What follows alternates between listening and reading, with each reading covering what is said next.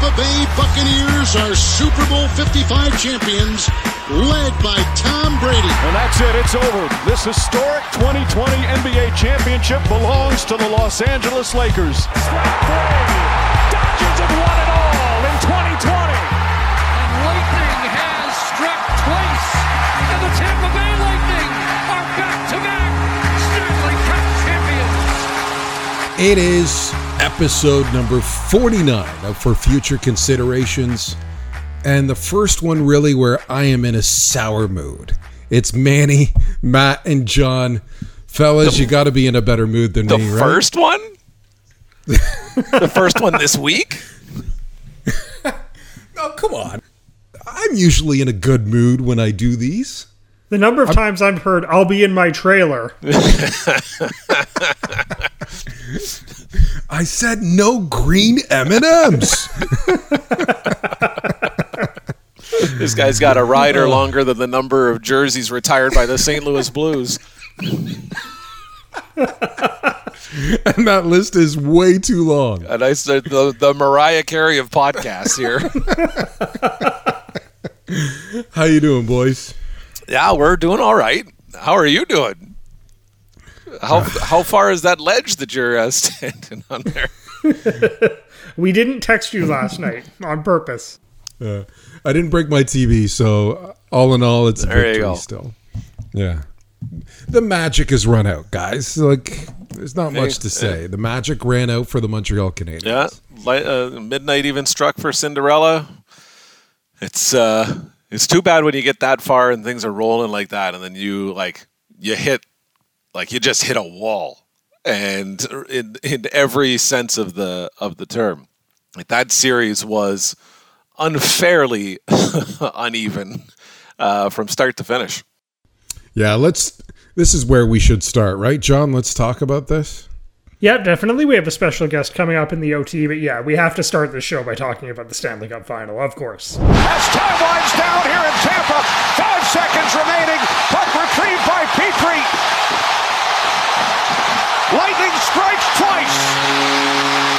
The Tampa Bay Lightning win their second straight Stanley Cup. As we said on Thursday night, the Lightning became the first repeat NHL champions since the Pittsburgh Penguins did it back in 2016 and 17. Guys, let me remind you, I was the only one who picked Tampa Bay to win it all. Guys, and what did you think of that final? I, Stop I think I missed that us, episode. I don't remember that. Oh man, good for you, Rashad. How much money did you win? None. Come on, put your Yeah, I money should where have your mouth monetized that. Listen, the final, it wasn't the greatest hockey final of all time, but I didn't think the Montreal Canadiens embarrassed themselves against what turned out to be a really juggernaut of a team. Like, I think this year's Tampa Bay team was way better than last year's Tampa Bay team that won it all. Yeah, I I think uh, that that Tampa in in almost every aspect of the game dominated this series uh, from start to finish. Um, every game and every you know power play that they would go on, or uh, you know they're they're down one or they're up one. To me, it just seemed like it was always just a matter of time until they got the next one. Uh, I thought they were fantastic in in every aspect. Um, I, I just don't think Montreal had enough of it. And and it's funny when you see a team that's really running high, like the Lightning are, and then you compare it to a team that you know blew through the playoffs for the most part after being down three one to the Toronto Maple Leafs in the first round you now look at those two rosters side by side. You're like, yeah, Montreal doesn't have anywhere near the depth that that Tampa Bay does f- up for up front in the blue line. You know, uh, Andrei Vasilevskiy. I don't care what these awards say. You got one goalie to you got to pick one goalie to win a hockey game for you. You're insane if you don't pick Andrei Vasilevskiy. To now having shut out five games in which they have either been winning the series and been able to eliminate it or to avoid it, hasn't lost back to back games in two years or something like that in the playoffs. Like just ridiculous numbers. And then when you put those two teams together on on the ice, to me it was I, I don't think that this this series was after game one ever really in question for Tampa. Yeah, I think you know Montreal. If I look back at the series, Montreal was the better team in Game Two, and they still lost. Like the the they made some mistakes, and when they made a mistake, the puck was in their net. And I think that's the difference between a good team and a great team. Like if if you're being outplayed, yet you can still capitalize on your opportunities, you've got the magic working. And that was for the Tampa Bay Lightning. You said something that really stood out for me with the difference. Yes, the goaltending was huge, but I think it was the depth, not only at the blue line, but at the forward spot. Like their 6D were huge and strong uh, and deep. Uh, they were they were very good. When I look at the forwards, they had the stars, they had the Kucherov, they had the Point, they had the Stamkos, but then look who scored the game winner in Game Five, Russ Colton, Ross Colton. Like who is this guy? Nobody nobody knew of him because um, he was buried on the depth chart. Killorn goes down. He gets bumped up into the roster and he scores the only goal, his first goal in a Stanley Cup final, just happens to be the championship clinching goal for the Tampa Bay Lightning. And that's what I talk about the depth up front. Yeah. For the Tampa Bay Lightning. That was the difference. You could keep going with that lineup. Tyler Johnson, Barclay Goodrow, uh, Coleman. You know, you're looking at guys that are, are third and fourth line guys. And I think, you know, all the credit goes to Jon Cooper because of the way he sells that program to those guys.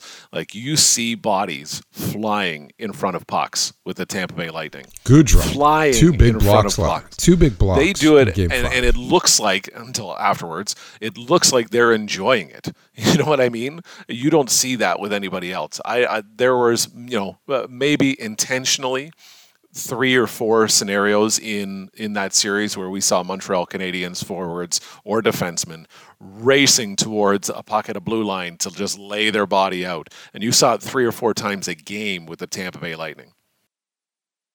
Yeah, I, I want to give Scott Wheeler credit because I saw one of his tweets last night and I thought it was a great tweet. Steven Stamkos, when we you remember when he was picked so high in the, the NHL draft out of the Sarnia Sting? Do you do you remember that? He was drafted first overall in 2008. I don't think anybody would have thought he would have been the fourth best player on the, on this Lightning No team kidding. when you think about it. No kidding. Right? He was qual We said in the last episode he was fairly quiet in this series. Brayden Point was fairly quiet in this series. I think Montreal did a decent job against both of those guys. But you had guys that were coming out of the woodwork, and the depth on on that team in scoring um, was was phenomenal. I give them all the credit in the world. I think I, I'm thinking with Stamkos too, as you were watching, or you mentioned him, and I'm watching the uh, the Stanley Cup uh, celebrations last night. I remember when he became a free agent, and the talk was, oh, he wants to go to Toronto, he wants to be a Leaf, he wants to do that, and then he stayed in Tampa Bay, and the the feedback after that from a bitter fan base was that he just wants to cruise in Tampa and not really know who uh, he is when he's walking down the street, and not really, you know, worry about. Uh, about any attention and, and things like that. That guy's a player, man. That guy stays in Tampa Bay, waits for that team to develop into what they end up being a Stanley Cup champions and, and an outstanding team for the last four or five years. Uh, and then it, you know, now is the interesting time to see what happens to the Tampa Bay Lightning. Uh, they're they're going to be disassembled, and that was something that Jon Cooper had mentioned at the end of uh, the game in his post game interviews. That that was one of the real riding points of his team is that this team is absolutely not going to be together again next season. Uh, so this was really one last ride for them. One of the things that got me too is just how tidy they were in the neutral zone. Montreal had to chip it in, dump it in, chase after it, whereas Tampa Bay was able to just carry the puck in across the line. They were so tidy in the neutral Yeah, zone. Yeah, I think at about the seven minute mark of uh, of Game Five last night, it was over. I mean, it was going to have to be some dirty goal on a misplay by Vasilevskiy behind his own net, or go off of one of the Tampa Bay Lightning players' legs or sticks or something like that to get it in. They were doing exactly like you said, John. They were getting control of the puck in their own zone. They were finding alleys. They were moving the puck to the uh, weak side of the net, of the ice and just flipping it out and flipping it out and flipping it out. See, I thought Montreal was the better team in the second period, and and this just goes to show how the series went. Even though Montreal was the better team in the second, Tampa Bay scored Yeah. the only goal Yeah, and- on their only opportunity. And right? John and I were talking So- about that because we certainly weren't going to be talking to you that night. But we, uh, you know, I was just putting the, the kiddies to bed, so I did not see period one. Rashad had messaged me and asked me what I uh, what I had seen, and he just told me the shots were ten to two. The score was 0-0. and I said, "Well, as far as I'm concerned, Montreal wins that period because they didn't get scored on. They come out in the second period, they do the same. They flip flop and uh, and outshoot the Tampa Bay Lightning by a fair amount. You go into the locker room down one nothing, and it, that's not the first time that happened in that series. And once Tampa Bay, like I said, got into that seven minute mark, I, I thought it was it was dump and chase time. like congratulations to the Tampa Bay Lightning. Great team. I think better team this this championship team was better than last year's team. But as a Montreal Canadiens fan, I'm proud of how they played. I think they should hold their heads high. Uh, nobody expected them to be there, and I think with the young nucleus, uh, yeah, they have some question marks about Price and Weber and some of the other guys, but the young nucleus, the young core for the Montreal Canadiens, future looks bright for them. Yeah, and for me, is there anything more exciting than a team that shouldn't be there with just a ton of momentum? It's so much fun to watch a Cinderella story.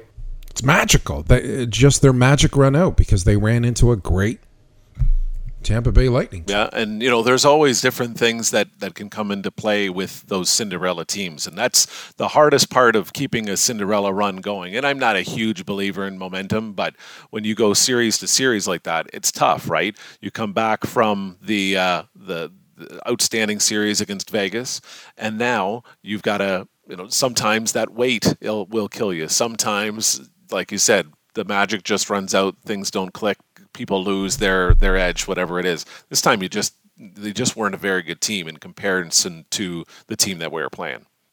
You can still play that song, Rashad. Play that song, Oh, though. yeah. What a great season for the Montreal Canadiens. And one of the best performances for Tampa Bay might have come after the game last night. Kucherov in his post-game press conference. I, I, I don't know what to say. Uh, it's back to back, and yeah, I I couldn't sleep for three nights. You know, and uh, to be able to win this game is huge. Wesley was outstanding, MVP. I was telling him every day, Wesley, you MVP, you you're the best player. And then they gave it to whatever the guy in Vegas, the Vezina. And then last year they, they gave Vezina to somebody else. Number one bull, number one bull. Wesley took both cups you know, he took MVP, and I was keep telling him he's MVP. He's the guy that he's the best. You know, he was on his head today, and you know, he kept us in the game. And another shout out for by him, remarkable. Can't even tell more. I'm so happy we. I didn't want to go back to Montreal, but they acted. The fans in Montreal, come on, they acted like they won the Stanley Cup last game. you kidding me? Are you kidding me? Their final was last last series. Okay. What did you guys think of those comments? Manny, what did you think? I thought he was garbage. Thought it was garbage. I didn't mind what he said about Vasilevskiy and the Vezina. I think Vasilevskiy should have won the Vezina last year, let alone this year. I think you can make a good argument. But he doesn't know how Montreal celebrates after they won the cup. You trying to tell me Mon- that's that's what he thinks Montreal would look like celebrating after they won game 4? Are you kidding me? Does he even know what happens in Canada when a Canadian team wins the Stanley Cup? Come on. He doesn't know, Manny. He wouldn't know. He wouldn't know. He never played in the regular season. he, he wouldn't know how they normally celebrate a win. He wouldn't know, Manny, because he wasn't born when they won the Stanley Cup in '93. Look, the NHL needs characters. I don't care what you say about other teams' fans. Uh, stop. Okay, he's sitting at the post-game press conference. He just won his second straight second straight Stanley off. Cup with his shirt off. You can say whatever you want. I think it's hilarious. I think anybody that gets offended by something like that is just sour grapes who cares if he's the most it makes the most completely inaccurate statement. It's it's amusing. He's uh, obviously enjoying himself. He's not offending anybody or hurting anybody. He doesn't know what it's like for the Montreal the city of Montreal to, to win a Stanley Cup. They're celebrating. They win the series against Vegas like it was their Stanley Cup and and yeah that's exactly what Montreal did. They celebrated that series like the and the next one would have been bigger but they never got to that. And Kucherov was born in 1993 so he does not know what that's like. But he's talking about game 4 like if if you're a hockey player you should know at least the history in the league. Right? If you're in the NHL you should know that the Montreal Canadiens have won 24 Stanley Cups and you know how legendary that organization is. I don't have a problem with him being a character. I just think he's an idiot. You can say what you want, just like I can think you're an idiot for saying what. You want. Absolutely. So you'd rather him sit there and and say, "Is you know, Montreal played a great series. They're a great team. They're really well coached."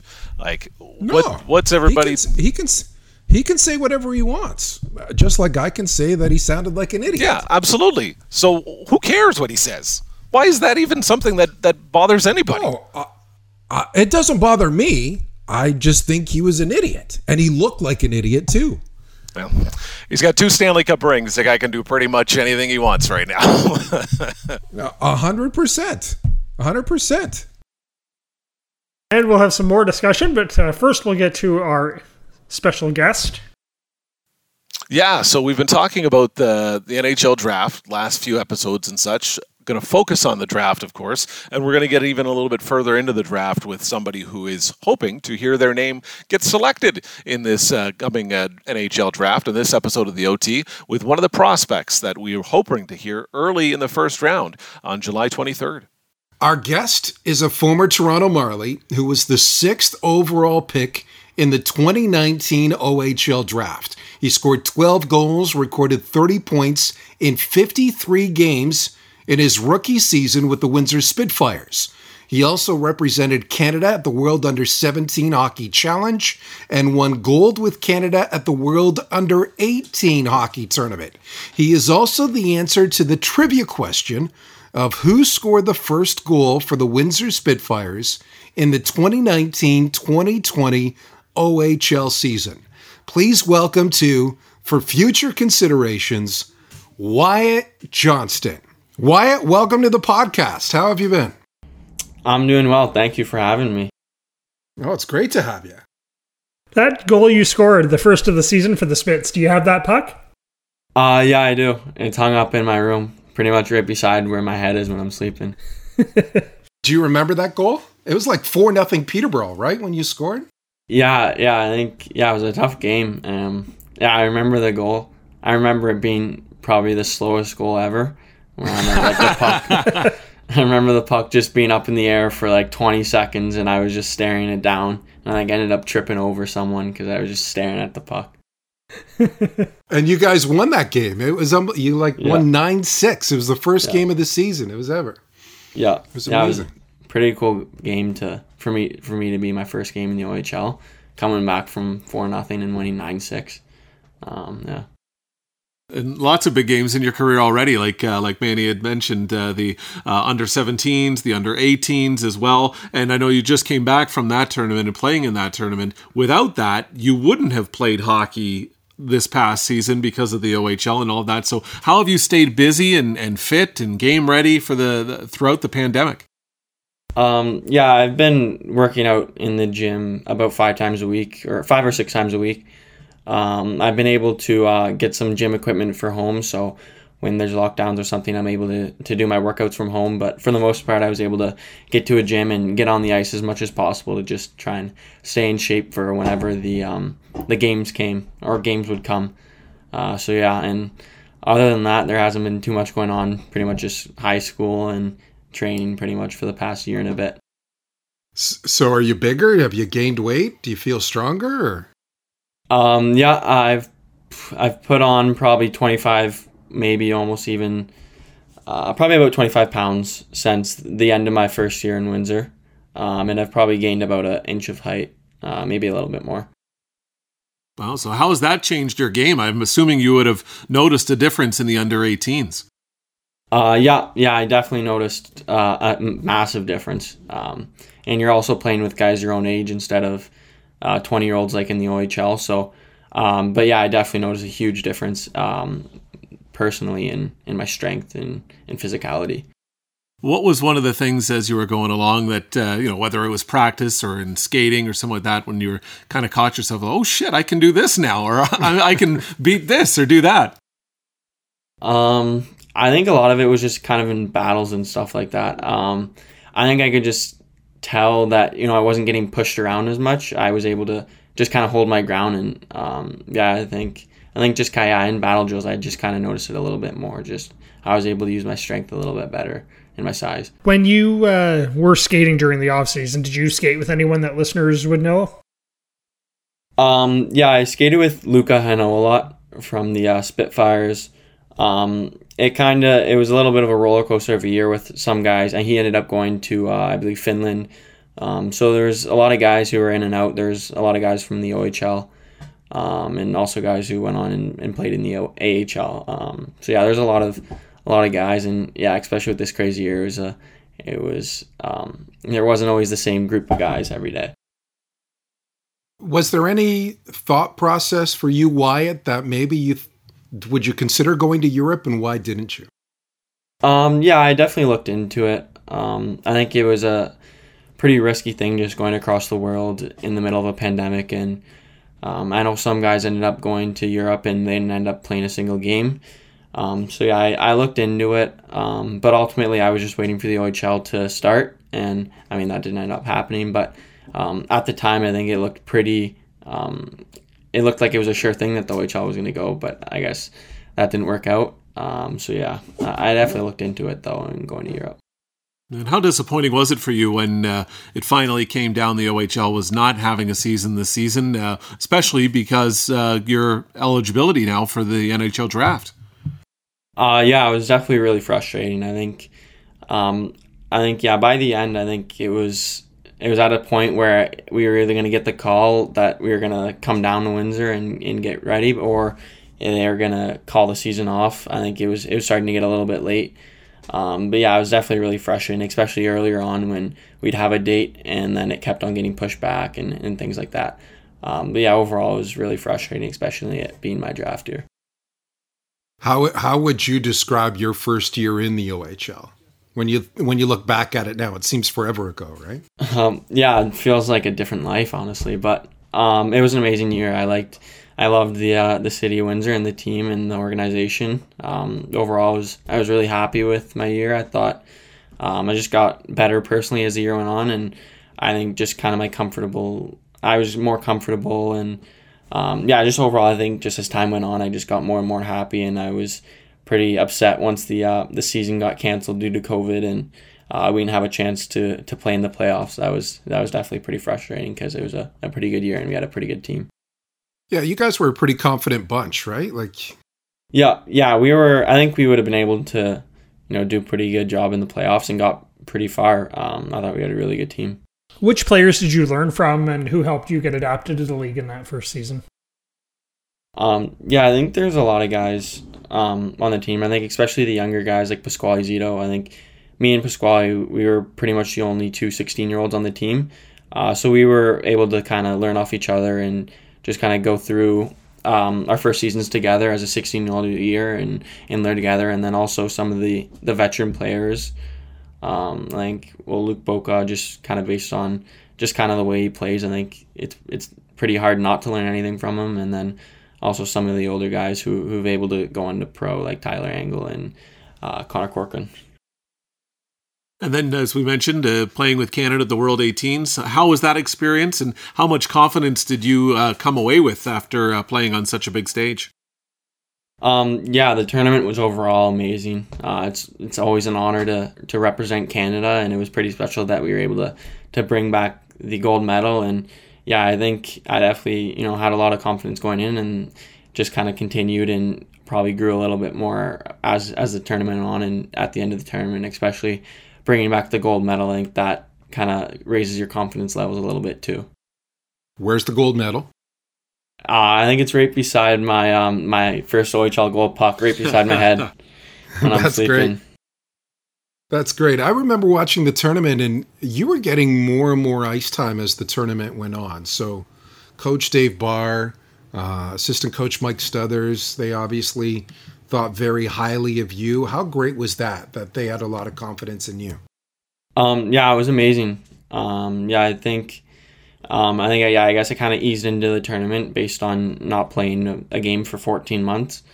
Um, so yeah, I think I kind of eased into the tournament. I think as as the tournament went on, I got better, and um, as time showed that. So um, yeah, I think it was it was a really good experience, and yeah, I'm really happy with the, the amount of ice time I had and the the opportunity I had to uh, help the team win. What was it like playing in a world tournament in Texas, of all places, in a pandemic? Um, it was definitely not the uh, the normal experience. I think. I mean, we were pretty. we were in the hotel a lot, but um, you know, I we were going there to play hockey, and ultimately, I don't think it, I didn't really care what anything else other than the hockey was like.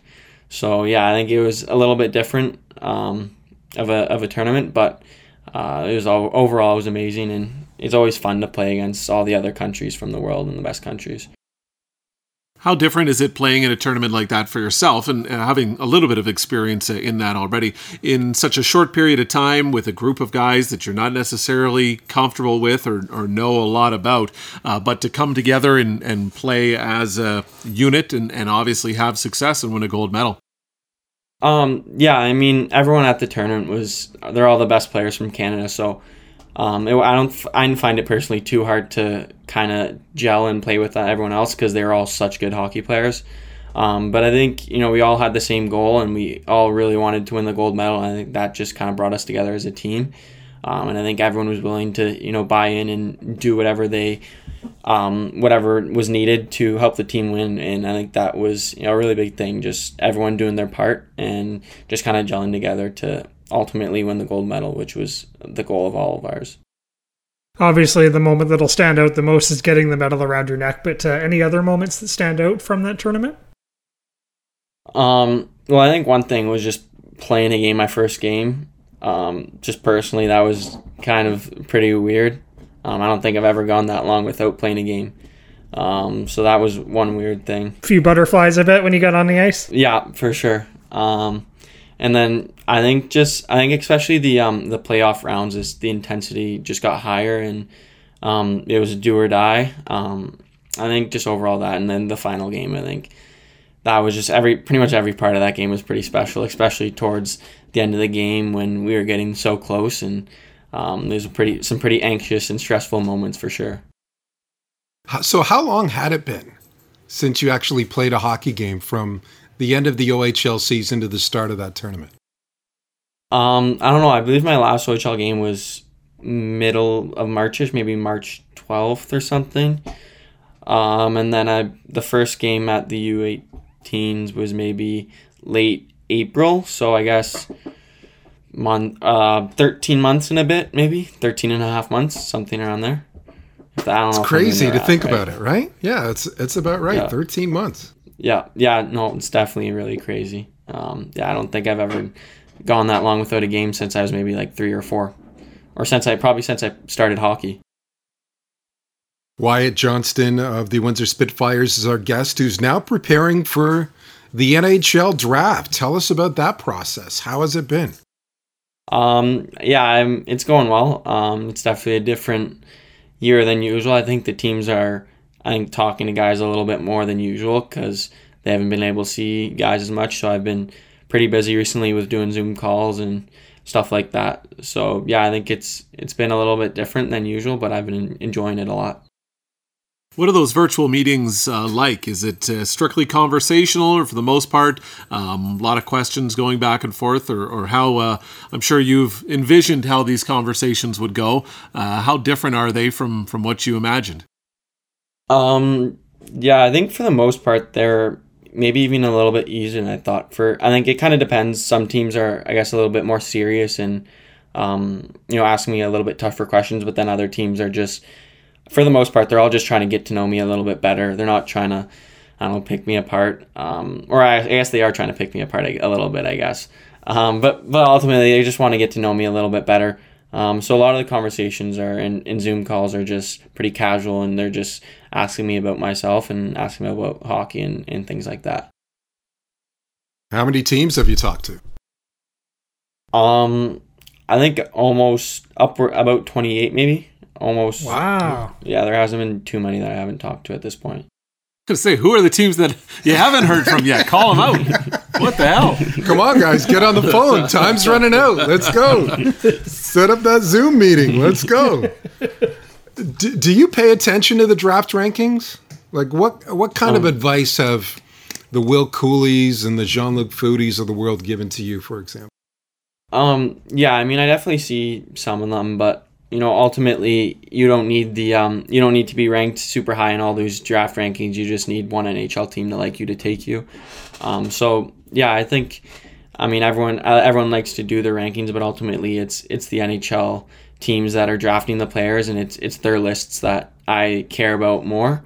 Um, but yeah, I think it's definitely it's definitely cool to see where you know people slot me in and um, I definitely see it, but you know I don't pay too much attention to them because you know ultimately it's the NHL teams that I'm, I'm more interested in. Have you gotten any advice from players about this whole process? Um, not too much, just to I don't know, kind of just take it as it goes, and you know as about the draft rankings and not really pay too much attention to them. I think. I think if you want to, you can kind of di- dissect those and look into them a little bit too much. So, um, yeah, I think you know I haven't had too much, but I think just kind of take it as it goes and kind of stay away from all that stuff. I know when you're on those calls, you get asked things like what your greatest strength is and uh, what areas you want to improve in your game. What have you been telling teams when they ask you what do you think your greatest strength is and what would you like to improve? Um, I think my greatest strength is you know my hockey IQ and hockey sense. Um, I think those are my two biggest assets, and then I think what I need to work on is my my skating, my straightaway speed. Um, you know, it's a pretty cliche answer, but uh, just to make it to the next level, you got to be you got to be a pretty good skater, and I think that's one thing that'll really help me um, be more effective in games. We'd expect, being a Toronto boy, that you're a Toronto Maple Leafs fan. Correct me if I'm wrong on that. But which uh, which player would you uh, suggest that you you model your game after? Um, yeah, I am a Toronto Maple Leafs fan, um, but um, a little bit awkward. But uh, Nick Suzuki from the Montreal Canadiens. Ah, Um, boy. He, he's one guy that, yeah, he's one guy that I've been love. I've loved to watch him, and I think he's one guy that I think we play pretty similarly, and uh, he's one guy that I like to you know kind of take some things from. So has Toronto been one of the 28? Can you tell us? Uh, yeah, yeah, they have, nice. How about the Montreal Canadiens? yeah. Ah, future teammate of Nick Suzuki, right Let's there. just Let me keep tell- going here. what about the Anaheim Ducks? What about the Buffalo Sabres? Hey, is anybody asking you about um, your parents? I understand your parents have a background as marathon runners. Is that right? Yeah, yeah, I think they've both done some marathons and um, maybe even triathlons in their life. They're both pretty big runners. They, I think my mom runs almost every day. Um, I think she's had a couple injuries recently, but, but most of my parents they like to to run a lot. Um, and yeah, they asked about my parents. They um, don't ask too much about them, but um, they just try to get the gist of kind of what my family's like. Uh, yeah. And I heard the apple doesn't fall far from the tree. You're you were a big cross country runner. Yeah, yeah, I, I was a cross country runner for most of my my elementary school days, and then as time went on, I kind of had to shift my focus towards hockey, and uh, didn't have as much time to to work on my running. Now I understand there's a bunch of medals, not gold medals, but a bunch of medals for cross country in your room too. Um, yeah, I have a few, some ribbons and medals, of course. How many? Come on, you can talk yourself Um, up. It's all good. I don't know. Um, I think it depends. um, I believe I won the uh, Toronto City Finals for from grade one to five, I believe. Oh, Uh, just happened to even win it. He just won Yeah. the whole city That's all right. finals. Toronto's not too big. How big is I this think- room? You got a I lot of I've- stuff on your walls. I think I finished ninth once in a relay race in high school, so That's pretty good. I think. I finished tenth in a town of a thousand people. that's amazing. Like, how do you think that's adapted? Has it adapted to your hockey game? Do you credit anything with your hockey skill from your cross country experience? Um, yeah, I think the one thing is conditioning. I think always as a kid, um, I always had that extra gear once the third period came and people started to get tired. And I think I was always able to just kind of get better when third period started. And as people were getting tired, I just kind of kept my energy levels up. And I think that was from all of the running I did. Yeah, I think that would probably help on a on a big penalty kill too. Yeah, yeah, for sure. So, how excited are you that a schedule has been released for the upcoming OHL season? I'm super excited. Um, I'm yeah, I just can't wait. Um, it's it's cool to kind of just look through the schedule and see what the the weeks and weekends will look like and what teams will be playing and um, yeah, I think it's it's really exciting to to have a a date in place and to have a day that you're kind of focusing everything towards. And what do you think of the the team that you'll be suiting up for in Windsor? Obviously, the draft just happening not that long ago. Uh, do you know some of the kids that uh, are going to be coming through the pipeline? And, and what do you think of this uh, upcoming Spitfire team? Um, yeah, I think we should have a really good team. I think we have a lot of good older players. Um, you know, I don't know too much again about the uh, the 04s and 05 draft picks, but um, I think we picked up some pretty good players. I saw Abraham was on the um, U.S. team for I believe U18s, and then we picked fourth overall in in this year's draft. So I think we definitely have some pretty good players there. And then um, I think also just the older players that'll be returning for my first year. I think we'll have a really strong team for sure. Well, Wyatt, really looking forward to that. Looking forward to seeing you back in Windsor. Looking forward to seeing you on the ice, but really rooting for you on uh, draft weekend as well. Uh, what what kind of draft party will there be? Will it be uh, small and quiet, or will you have a bunch of people over? Um, I think pretty small and quiet. Um, I don't have the the biggest house, and my backyard is very very small. Um, so yeah, I think yeah, just small and little. Well, you don't have any room in there with all the trophies and, uh, ribbons, so everybody will be in the the driving lot, uh, the the driveway. Well, Wyatt, we wish you all the best uh, on draft day. And again, looking forward to seeing yeah. you. Thanks for joining us on For Future Considerations.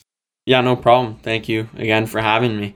All right, thanks again to Wyatt Johnston of the Windsor Spitfires for joining us on the OT. And I'm really looking forward to seeing where he goes in the draft, seeing him suit up for the Windsor Spitfires in the upcoming OHL season, too.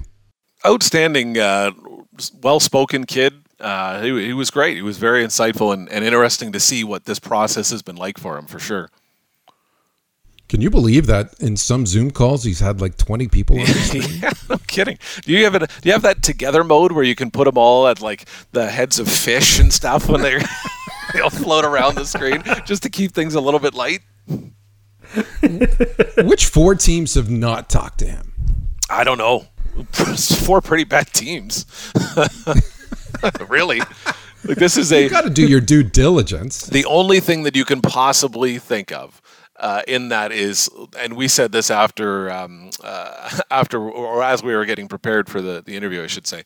Um, if there isn't a team that's talked to him, it's either a team that doesn't have a first round pick and maybe doesn't even have a second round pick. I don't know if that team out there is existing, or you're not having that conversation because you don't expect him to be there when you're picking.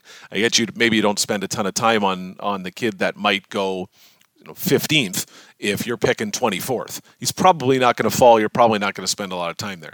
But he's not in that category. He's not expected to go that high, I should say he might be a late first round, might be an early second round guy. So I don't know why you haven't had a conversation with him uh, of, of, any of those teams. Uh, and you know, these teams talk. These scouts and all of that talk. You're telling me that if you're looking at a kid on your board and you haven't talked to him, but you find out that 85% of the other teams in the league have, you might want to schedule a quick conversation with this kid before you miss the boat. Right. You want to do your due diligence with the top 50 guys, I would say, right? You want to talk to at least all of the guys in the top 50. He's projected to go anywhere from 35 to 50. He's ranked 16th among North American skaters. Some people have him going in the first round, late in the first round. Some people have him going early to mid second round. I think if every single NHL team's got to do his due diligence, and I'm looking forward, as I said, to seeing him with the Spitfires because he says he's gained another 25 pounds. No kidding. That's huge. That is huge, and he's grown an inch, and he's already a, a pretty good uh, size for uh, for his age as well. So could be a monster year for him. And uh, him and I have something in common. I've also gained 25 pounds in the last year. There you go. I'm assuming his is not the gonna- Doritos diet, but guys, I have a few more questions I want to get your take on. Uh, the Euro final is set between Italy and England. It's a tasty final, as the English commentators would say. Who do you guys is have? there a better commentator group than like than than English commentators? It's just no, phenomenal. Like s- English soccer in particular, or football, Yeah. whatever you want to call it. They are amazing. They are like because Mike Emrick, who calls hockey games, is the one of the best linguistic speakers that you'll ever come across calling a, a sports broadcast. But you know, like these, there's a spicy poke towards the. it's great. It's it's awesome entertainment. they they will they will paint a beautiful picture with adjectives on a play uh, and they will not also not be afraid to carve a player on the field as well He has just I been think- despicable tonight. we're we're we're 16 minutes into the game, and he scored. uh, I I think I'm going to go with England here, guys. I think it might be their time. They're playing at home. Uh, I think I talked about this in the last episode too. Um, they're going to pack Wembley Stadium. They haven't been in an international final since '66, so quite a long time. Speaking of magical runs, this might be England's time. And I'm going to take Italy, who seems to have taken down all the big boys on their side of the bracket, and uh, the, I've got money on them. So I'm going to go with Italy. That's good. It's funny. I was texting with a buddy this week, and I go, "Yeah, pr- pretty impressive of England to get through the high school bracket of the Euro Championship." It's, it's kind of like the CFL versus the NFL, the two brackets. That's what. That's how I compare it. Wait a minute. the red. Who do you? Who would you have, Rashad? The Red Blacks or the Kansas City Chiefs? We all know the answer to that. Hey, John, you, you picked Tampa Bay to win it all. I think you even had Vasilevskiy, right, as the Conn Yeah, Smythe I did. winner. Yeah. So who Yeah. you got? Uh, I originally picked Italy, so I guess I'm going to stick with All Italy. right. There we go. Forte. Forte. Well, I, I jokingly picked North Macedonia, but uh, they disappointed me. So Viva Azzurri. North Macedonia didn't have that Cinderella run that uh, your team had. They were the pumpkin. the mice. What are you talking about? And the bracket for baseball's home run derby on Monday has been released after Joey Gallo was the eighth and final competitor to be added to the event. Ooh, that ball is pounded again. Deep out to center. Gone! Gallo's second home run of the day. And who do you guys think is going to win the home run derby? Well, this is a tasty bracket, isn't it?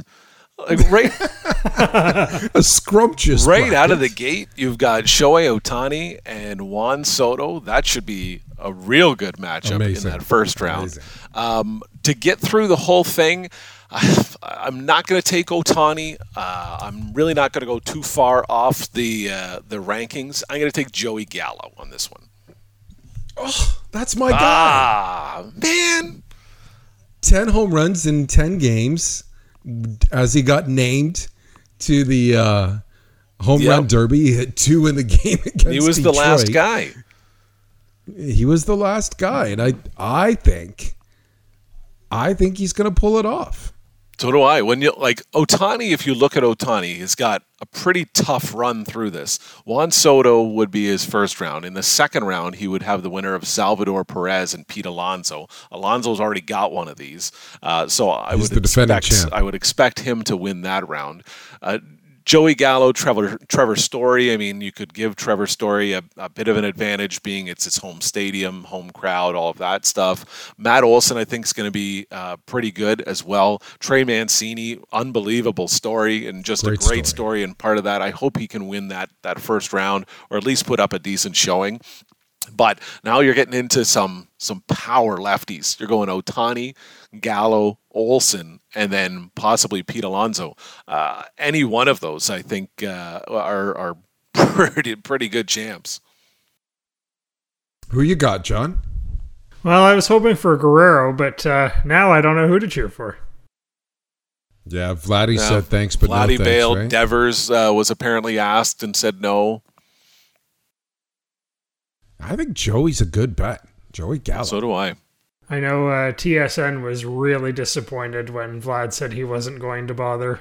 They had all the stats and how many runs he's had and overspread over his entire time and all the stuff, and they're just building the case. I think they were trying to convince him, but it didn't work. Yeah. And then Jose Altuve, this is where it all starts for, for a lot of these players. Jose Altuve has already bailed on the All Star game, so he's not going to be playing his personal choice wanted to spend some more time with his family or whatever over that that break. So now you'll start seeing Or some of those. the- Funny, uh, I was Or avoid the booing or trash cans. I wasn't thinking the that at all? Manny. Uh, yeah. So you'll see some of these other guys that uh, are going to start getting into that. You know, we always have the pitchers that get named to the All Star game, and then they pull a couple of them because they just started uh, that that first couple of games beforehand. So I know we talked about some of the snubs. Hopefully, some of those guys get in as the roster really kind of shakes itself out. And finally, the Conor McGregor Dustin Poirier fight is Saturday night. Who do you guys got? Round three for these guys, right? They've each won one. Yeah, they each won one. Conor McGregor won in 2014. Uh, then Dustin Poirier beat him when we had colored television. And they've apparently made this the third round of a series that is longer than, than Star Wars at this point. But the the rubber match. this is the right? they've created the rubber match. McGregor won in round one. Poirier won in round two. Yep. Eight years A- apart. A lot of people. A lot of people are picking McGregor, right? They keep saying that he's good in rematches. He's got to win. What do you think? I, I, I would put if I was a, a betting man, and I am, and I'm not putting a cent on him, but uh, uh, Conor McGregor is going to win this fight. Dustin Poirier is going to have to knock him senseless to win this fight. The UFC needs Conor McGregor. The UFC needs that's their that's their boy. Conor McGregor cannot go down like this. He's not going to get punched in the face twice. It's a fight that shouldn't even be happening anyways. And now he's in the the, the whatever they call it the the warm up or the weigh in or whatever. He's kicking them. He's you know tell, talking about he doesn't uh, care about relationships. He just sees another body that he has to put in a stretcher across from. The guy's won one fight since 2016. But I promise you, the UFC is going to find a way for him to win this game unless uh, this match unless Dustin Poirier knocks him on his face. See, and I. Why is Conor McGregor still fighting? Because I, he's got nothing else to do. He probably has still some lingering legal bills. And the, U- He needs the money. UFC, It- that's the answer. the UFC has still not been able, and, and it's a massive sport and it brings in massive money. They've still not been able to create the next guy like Conor McGregor. I, you know, when you look through the weight class, there's one guy at the top of every list. And if you're a UFC fan or if you follow it at all, you recognize a lot of these names. But other than maybe a Jon Jones and a Conor McGregor, outside of that, if you were to stop somebody that does not have any association with UFC, MMA, or anything like that, there isn't a third guy you can name. So this is the you know Jon Jones gets kicked out of every fight because he's drugged up. Conor McGregor is the clown of the of the party. That's who they need. They don't have that next guy. So the UFC is going to do everything they can to get this guy a win on Saturday. what are you talking? What are you talking about? George St. Pierre. We saw him on the streets of Montreal when we he's went. been done. He was done ten years ago. He's doing Bodog commercials now. like, He's, or Bet he's picking 66 or Conor whatever it is. McGregor. Yeah, Bet ninety nine. is that what it is? Bet ninety nine. Uh, Yeah. I don't know. Oh yeah. He's picking Conor McGregor, so I'm going with the good old Canadian George St. Pierre. There you go. I'm, To pick I Conor would pick Conor McGregor for this as well. I don't think the UFC is going to let this this go any other way. Although if I'm Dustin Poirier, I just want to knock this guy silly. Uh, if Dustin Poirier knocks him out, you like you can walk out of there in a black suit and a black shirt because that is the end. There is no coming back from this for for Conor McGregor. He got this guy to Maybe the bigger question. He got this guy to fight him twice. He hasn't fought him in six years. Dustin Poirier is the number one challenger in, in his weight class. Conor McGregor is fifth or sixth. There is no benefit to Dustin Poirier fighting this third time around. That's why he's going to lose. He's going to lose this fight. Conor McGregor is going to win this in a draw or something like that, and then here we go again. Yeah, but maybe the bigger question is how long it goes. McGregor won in round one, Poirier won in round two. Like, is this going to go very long? I will suggest if I uh, if I were to to make a prediction, I'm going to say Conor McGregor wins, and this is going to be, be by split decision. It's gonna it's gonna go the distance. It's gonna be left up to the judges, and they're gonna pick their their trophy boy. And that would be terrible, though. That would be terrible. It would be terrible, but he would go to 22 and four or 22 and six, and or whatever his record is, and he can walk around like he's got uh, something up his his backside. And are you going to watch? Uh, probably, but you know what? The, here's the great thing. So Saturday, I'm uh, I'm helping a buddy of mine move during the day. Then we're going out to wine country, and then coming back to my girlfriend's place for the fight. So I plan on being so vino into this, he might be fighting Bugs Bunny. I don't know. I might find out the next morning.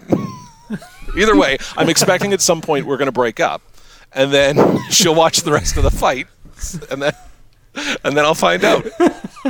Is that what happened to you? Did you watch the match with a couple of bottles of wine? Yeah. I took with uh, I took a shot every time uh, Tom Brady bogeyed. oh, so you were really hammered? Is that, is oh, so you can't do everything, Tom? Okay. John, did you win that bet too? Did you have Rodgers and DeChambeau?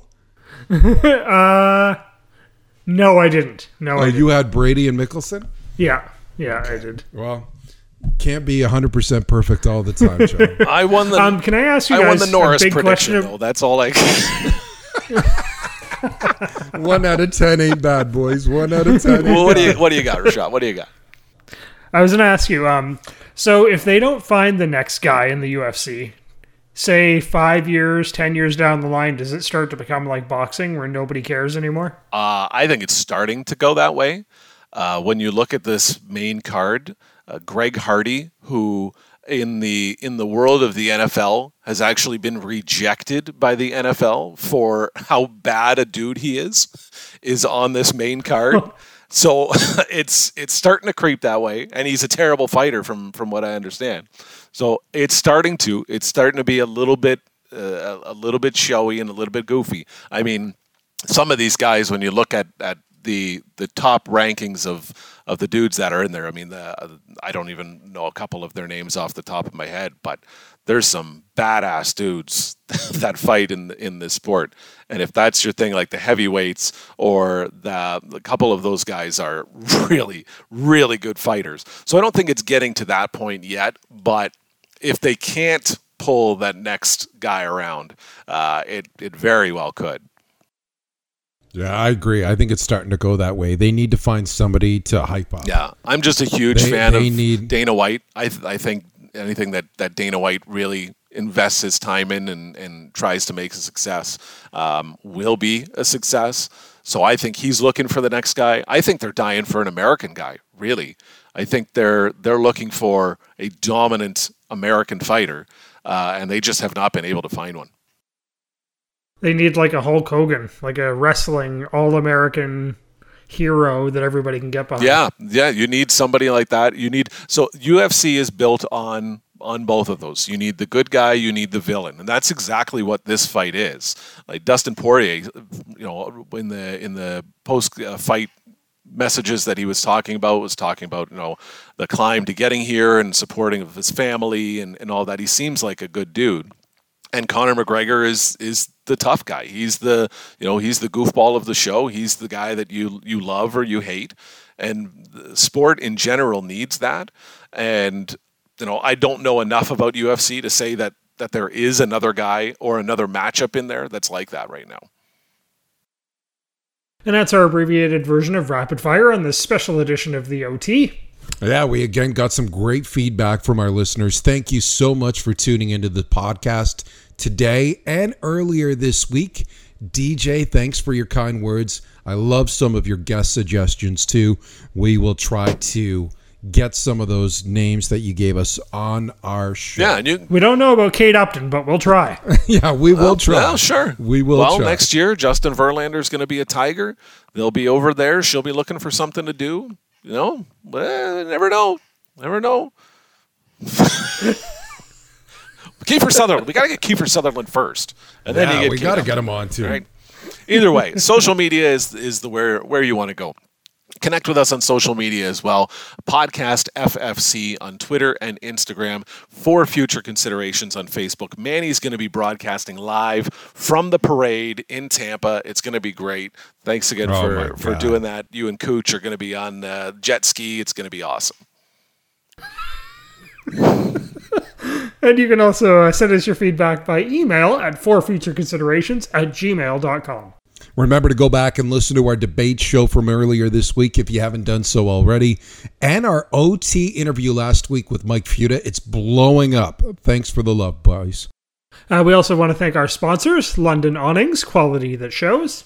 And Shane Topolovic of Next Level Athletics in Windsor, specializing in sports training and nutrition. Maybe he's going jet skiing with Cooch. Maybe he might be the one that somehow, some way, is the one that walks the cup up to the the stage. Like, wait a second. He's going to try to throw it like Brady threw the the Lombardi. yeah, yeah. He might be there hitting on the mayor. I don't know. it is. That's it. That's sort of his territory, isn't it? It might. That might be. That's. Every, hey, look, everybody's got their wheelhouse. Enjoy the weekend. I know Shane will, and thanks for listening to For Future Considerations. That was a disgraceful performance, in my opinion. In my opinion, that sucked. Their mentality's awful. Their attitude's awful. It's been their MO for the last three years. Tonight I saw and heard one of the most disgusting, rudest, sick demonstrations in my entire career. Probably the worst. It's garbage. And the editor that let it come out is garbage. You're still here? It's over. Go home.